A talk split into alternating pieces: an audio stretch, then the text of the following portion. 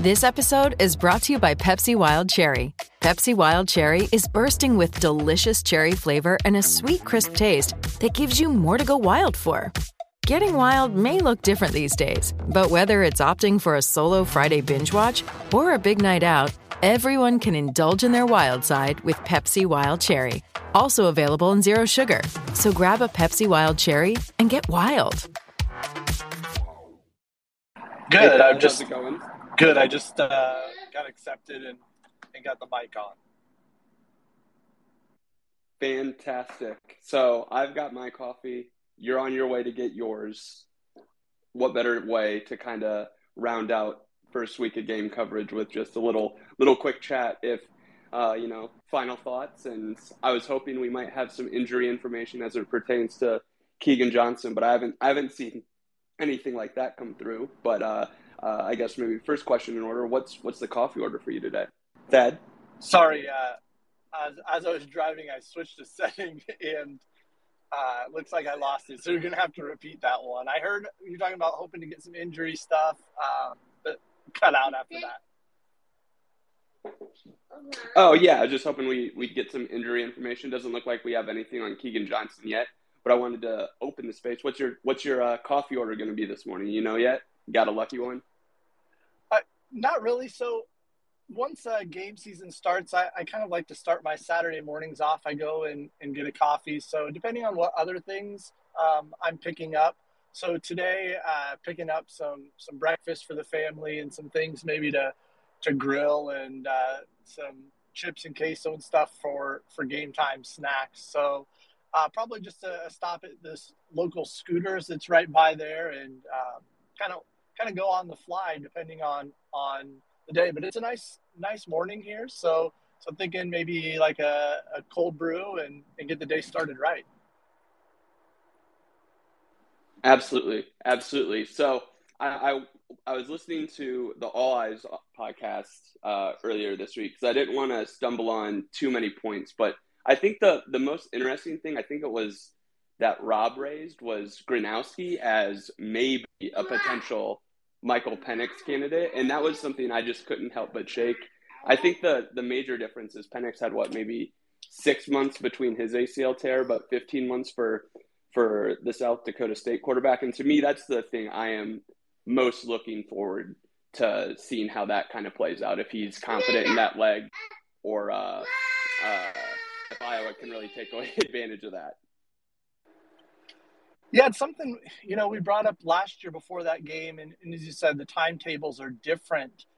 But with somebody who wants to run and and an offense that uses his ability to run as such a key focal point, it's going to be interesting to see one how confident he is, but how much are these coaches uh, for South Dakota State and a new offensive coordinator willing to uh, to have him run, whether it's designed runs or, or places where he's outside the pocket. When are they looking to do that? Because they've also got a big season, a season where they're hoping for an FCS title. So, do you put him in a tough position coming back, or do you kind of go all in? And that's what I'm interested to see. Um, and if Iowa can get pressure up the middle, how confidently can he stay in the pocket? Because a lot of their routes are long developing routes. They have really good receivers, two good tight ends, um, but they they spend a lot of time trying to get those guys open, whether it's double moves, uh, long crossing routes, things like that. So can he stay in the pocket, and is he willing to stay in the pocket long enough um, to let those routes develop? Yeah, I think that's a great point, and I think the the thing as it pertains to like Iowa, right, is the the joke of Lukas Van Ness continually being the backup defensive tackle. Uh, do we see him primarily up the middle where he was so good last year, or do we see where he was throughout a lot of camp and all those open practices where he's more on the edge? I imagine that this has been just depth chart hilarity from Kirk Ferentz, but still something worth monitoring. Just how how Iowa uses Lukas Van Ness, especially as it pertains to um, Gronowski as a running threat. I'll be shocked if he's not starting at defensive end. But that said, I do think we see him inside some two now, whether that's lined up at D tackle, but but one thing in watching South Dakota State is they do have a good offensive line, but they're kind of more maulers. They're not real outside the left tackle. I don't think they move out in an outstanding way. So I think Iowa. I expect to see a lot of twists and stunts. So maybe you get Ness coming around from the outside to the inside with you know Logan Lee coming in from the inside and maybe trying to clear the guard out a little bit and take advantage of their lack of speed along the offensive line. So, so I think I think he'll be moved around, but man, I'll be shocked if, if he's not starting at defensive end. I'll be shocked and I'll, I'll be mad as well because you can't you can't waste a talent like that not putting him in a position where he can change a game so much with his ability to to rush the pass, passer. Yeah, yeah. I mean, I think that he's he's one of the guys I'm watching on defense. I also think the the maybe the most interesting thing for Iowa's defense outside of you know the the line on line matchup is how well do the linebackers play in space? I think um, South Dakota State they they got big guys up front, tight ends. Do we see a lot of four three with Jestin Jacobs being uh, uh, that coverage linebacker, or do we see a healthy dose of Cooper DeJean? I think it's maybe six to one, half dozen of the other, but we also haven't seen DeJean out there on defense um, in a, a, you know normal game setting. With their uses of the tight ends, um, and they'll go two tight ends quite a bit. I do think we see Iowa probably stay in four three a little bit more, but with Jacobs, you do have a really effective person to put on the tight ends. Now, I am a little bit worried just with the size of their tight ends. If I was in that a lot, if they try to get uh, get those tight ends matched up more on Benson, who's a little bit smaller, and they can kind of box him out a little bit easier. So it'll be interesting to watch. Do they motion? Do they try to get those guys where they're isolated more on Benson instead of letting Jacobs kind of follow those uh, bigger tight ends around? Because he's such a good matchup for Iowa that he can match those guys in size and speed, and his arm length is so good, so he's able to defend those routes. What they love to do, especially to those tight ends, is they kind of line them up either in line or on, in the slot, and they take the outside receiver and run him deep. And then they run an out route or some sort of outbreaking route with the tight end or the slot receiver into that vacated area. So somebody like Jacobs, who has a lot of length, is able to defend it a little bit with his arms more than you know even somebody like DeJean, who's who's really fast and he can be physical, but he's going to be giving up 40, 45 pounds. Yeah, I think in, in listening to that and listening to some of the other things uh, you and Rob have said, and I don't think the maybe it's less dink and dunk, but the way they use their tight ends reminds me of kind of those vintage Northwestern teams, just in terms of trying to get them open quick in space make the makeables, and kind of dink and dunk your way down the field. I do think they're a lot more, they'll be a lot more focused on running the football maybe than those past Northwestern teams. But to me, that's kind of what I was thinking. Um, any final thoughts before we kind of switch to the offense? No, I think the other thing is they're good with the tight ends, as you said, they're not necessarily big playmakers. Sometimes what they'll do is they'll block for a second and then just leak out to the flat and kind of stand there and wait for if something deep doesn't open up, just total safety valve, you know, not even downfield at all, just somebody out in the flat that they can throw to um, to avoid, you know, a loss or no gain and pick up two to three. So that's another thing they like to use their tight ends for. Great point. I, I do think that you, you, Thad, and, and me, I think we were two of the more optimistic guys in the the prediction poll, both of us had Iowa deep, Iowa scoring over 30 points a game. And I think to me, what's going to be most interesting is if Iowa's able to really generate that running game that I am optimistic that they can. And I think if they're able to today, it bodes really well for the future season.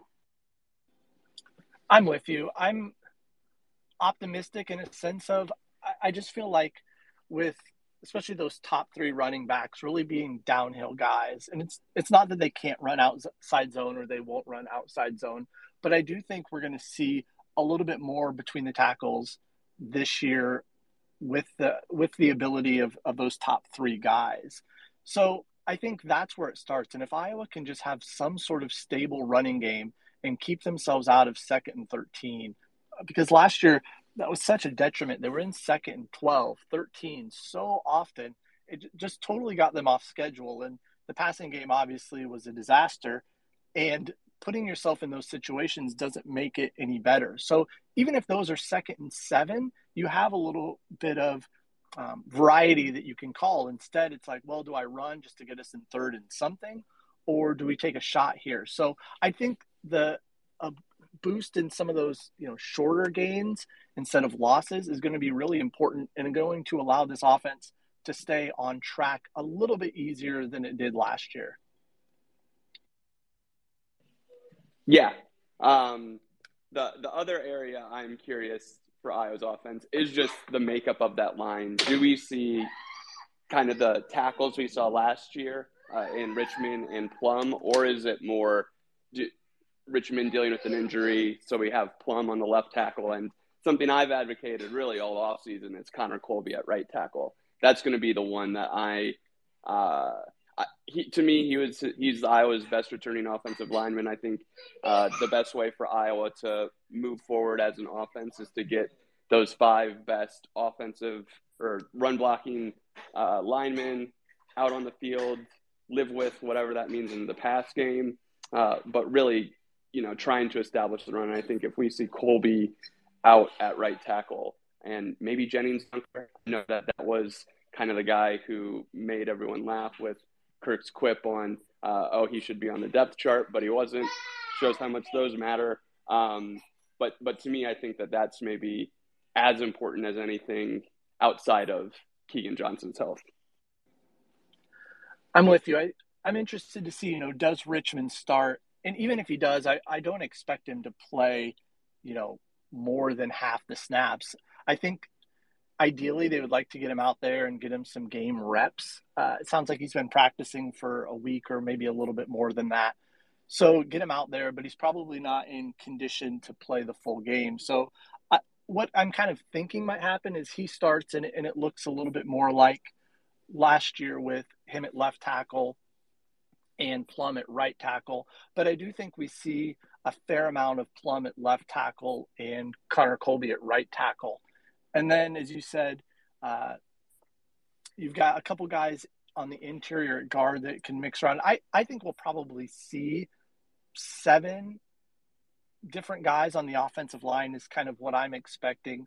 So the kind of main five that have been in there, and then I, I think we'll see some some Beau Stephens possibly, and as you mentioned, Dunker is the other one that, that those two I think will rotate in some at guard.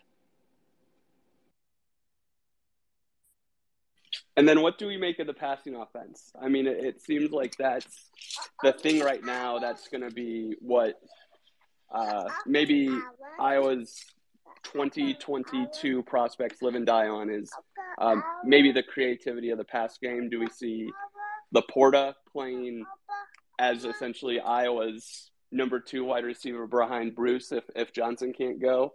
Or do we just see that anyways because he's, you know, presumably Iowa's best skill player going into the season. I do think I think we see that, and there have been several several media people kind of hinting to that for a while to expect to see him split out a little bit, which honestly isn't that unusual. I when I looked at the numbers last year, I think uh, Pro Football Focus had him listed as in the slot on around 30 33% of his snaps now, I do know sometimes a guy can be just off the line and split out a tiny bit and they'll list it. So take that, you know, I wouldn't say that's a 100% sure number, but it isn't uncommon for him to be in the slot or split out a little bit. Now, it is a little more uncommon for him to be kind of the the single receiver on his side. But I do think we see that, and you've brought up several times um, in our Slack too about the impact that that can have in the running game. How many times some of those 12 yard runs maybe could be 20, 30 plus if you have a little bit better block on the on the outside. And, and Iowa was so good with that for a while with Brandon Smith when he was out there. So if you have Laporta out there, it does kind of give you that additional chance of breaking some long runs just with that added blocking on the outside. And you've brought that up several times, and I think that's a really good point and one that if this offense is really going to be run based, is one that you want to look at as a really good option going forward. Yeah, I think the that's fascinating because if, if Iowa can really has three tight ends they like, whether it's the the true freshman Ostrenga, I think it's his last name, or uh, the the transfer from Lafayette Del, Stilianos. I think I got those two names right. If they like either of them enough, then it makes, in my opinion, kind of those classic 22 sets where I remember that was like Jordan Cotton's only job for four years. He was that that one receiver in the 22 set. Um, if if that allows Iowa to move Laporta out there and either get you know get the the bigger guy on a smaller uh, D back in either a run situation or as a possible you know just quick five yard hitch route in uh in uh you know maybe a third down setting and see what that does. The other thing it does is it just kind of messes with the defensive coordinator when you're looking at, at Iowa's huddle and let's say they're 22. So you've got both tight ends and Pottebaum in there. So you're you're changing as a defensive coordinator, you might be changing personnel or changing kind of what you're thinking based on that. But if they come out with more of just if Laporta is split out and it's more of a traditional I formation, it does make things a little bit harder for the defensive coordinator when they're trying to to make a call based on both down and distance, but now a formation or a personnel package, I sh- should say, that doesn't necessarily look like it's supposed to. And with that, um, mentioning Pottebaum, I think we're going to see him kind of move around a little bit too. I wouldn't be surprised if he's in line occasionally, um, or starting in the backfield and moving in line, or uh, vice versa, starting in line and moving as an H back to the backfield. I think they're going to move him around as well. and that is what we've seen from like some of the best offenses in in pro football, right? I mean, the the fullback slash tight end out of San Francisco. I know a lot of Iowa fans like to compare Iowa to, to San Francisco. In practice, they're much different, but you know, in terms of personnel, obviously the Kittle connection. Um, to me, I think maybe that is the best version of Iowa's offense. As we see just a ton of Pottebaum because he can do a fair amount of things in in a fair amount of spots. And last year, I feel like early on they did try to get him the ball off a of play action a time or two as well. So it's something even last year that the coaches had in the back of their mind, and that's one thing I always like to watch, especially early in a season or early in a game. What is kind of who's the main target of a design? And it it might not go there as, as Kirk likes to say, the ball goes where where it goes, but it's always interesting to see where are they intending to go, what are they trying to do because it tells you a lot about what they think of the player um, and what they think they can do against that defense. And especially with their defense, uh, their defensive line will slant really hard with the offensive line's first step. So it's a situation if you can get a line going one way and even Pottebaum, you might be able to kind of counter or go the other way with your play design. And I think that's something that Iowa can use to their advantage is is take advantage of how much they try to jump and beat the linemen to their spot. Yeah, I think that's that's a great using Pottebaum as a decoy in some respect. I know I, I recall, you know, kind of the fake fullback one way, go to the halfback the other direction. I think that that can maybe be a staple play for Iowa this year, where we see it a time or two a game. And uh, South Dakota State's definitely the the uh, type of team to try it out on because Iowa's got weight advantages across the board. It seems like this offensive line's as big as it's been. Um, I don't want to put a in a while. Uh, the only one that I know is bigger was that 2002 line, but uh, a lot has changed since then. Um, so yeah, that I guess. Any, any final thoughts? I know. Uh, do we want to wrap up with special teams? Who are we hoping to see in the return game? Cool. I I think we'll see Cooper DeJean. I know they've mentioned him, Arland Bruce, uh, Riley Moss has been mentioned. I know, uh, I think he said both Williams, uh, both running backs are possibilities, um, at least on kick return. I'm really I'm kind of hoping it's just DeJean um, in general, but I wouldn't be surprised. I feel like there's some rumblings in from his interview that Moss might have a chance on punt returns, and I'm not sure if I love it. Uh, just from you know he's going to be out there full time anyway, but at the same time, uh, we do know he has a, a track history, and I think if you can give him a chance to maybe make some more plays, that can be beneficial as well. So I'm interested to see punt return. I think kick return. I'd be shocked if it's not um, DeJean and maybe one of the Williams back, but but punt return I think is where it can be really interesting. Um, so we'll see. Is it one guy like it's been the last couple years, or do they mix it up? The the thing I think that's interesting about both DeJean and Moss as potential punt returners is the fact that you can almost have kind of your base defense out there personnel wise in terms of um, not getting caught off guard by things. I know in a lot of past years we have seen kind of that dual uh, dual returner in the punt return game. I, re- I recall like Desmond King and Riley McCarron being out there, and Desmond King serving as almost a decoy for a, a Riley McCarron touchdown return. I think uh, t- you mentioned Moss's track speed. That's that's the main reason I do want to see him in the return game is just see just how fast he could look because I think um, he, he's he's a game breaker. Has what three touchdown returns uh, from an interception per, uh, standpoint. So uh, just seeing kind of the athleticism that he can demonstrate, I think would maybe surprise a lot of folks. I don't think it would surprise a lot of Iowa fans, but um, to me, it'd be a, a, fascinating possibility. Yeah, if we see, they like to go with the two punt returners, especially when teams are are rugby punting, just because sometimes you get those low bouncers, and if you can have one guy that's maybe up a little closer, they can pick those up and save 10 or 15 yards. So honestly, I don't remember what South Dakota State does with their punter in terms of if they roll him out much. I think they have kind of the, the swinging gate as a protection, but I, I don't remember honestly. And to be honest, most of the games I feel like I watched, they didn't punt that much. So so I, I don't remember which one they use, but yeah, I wouldn't be shocked to see him put two guys back there, as you've mentioned.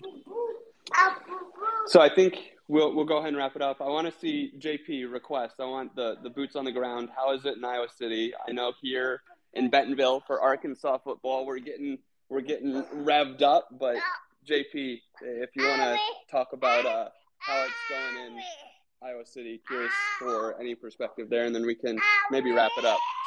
Let's let's see if JP takes my speaking request. Otherwise, I guess does does we'll we'll open this up. Thad, you think maybe uh, get a listener or two, see what they're. Oh, there we go, JP. How's it going? How's Iowa City? Uh, we are up. We are moving. We are doing our new tradition of uh, making our donut run. The kids are yelling at me because I don't have back in black playing while we go to get our donuts. But I would just really quickly. I know there's some rumblings about weather. It is gorgeous in Iowa City right now. 71 degrees, sunny. Um, I know there was some talk of some rain. I think that's going to steer clear. So it looks like a beautiful day for football. Um, we're on the east side, so I got no reports of tailgate activity, but um, I'll follow up maybe if we see anybody downtown here. Oh, fantastic. Fantastic. Um, uh, let's anything you want to say, JP? Anything you're looking for specifically? No, I think the biggest thing you guys touched on it. I, just want to see a really active run game. I mean, we all know the concerns about the offensive line last year. We all know the concerns about play design, quarterback play. To me, this is a team that we should be able to see the Hawkeyes lean on. And I really just want to see them get something going in the running game. You know, as Thad mentioned, avoiding those third and longs by, you know, just grinding stuff out on the ground with some, you know, two, three yard runs is fine by me as long as we're able to just kind of lean on them into the second half and establish, you know, that run game um, because that's going to be so important for this team, I think, throughout the year. Taking pressure off of Spencer Petras, taking pressure off of those uh, offensive tackles, you know, slowing things down off the edge with some, you know, quick hitters. Uh, I want to see a little bit out of this screen game, just uh, you know, a little bit of creativity without showing too much, um, and really being able to establish a run is, is kind of what it comes down to for me today. Fantastic. So I think we'll go ahead and close it off. Uh, we'll be back after the game. We're, we're going to open it up to uh, listeners for maybe some some hot takes right right at the the to end it up. Uh, let's see, Pat Riley. Uh, yeah, well, let's come back post game and and we'll we'll open up there. Uh, we want to keep this to a tight 20 25 minutes. Uh, it will be available on uh, kind of the Twitter stream. We'll post it in the game thread and see if it comes through as a, podcast ahead of this. So um, thanks everyone for joining. Thanks Thad. Thanks JP for for giving us a lay of the land in Iowa City and uh, go Hawks.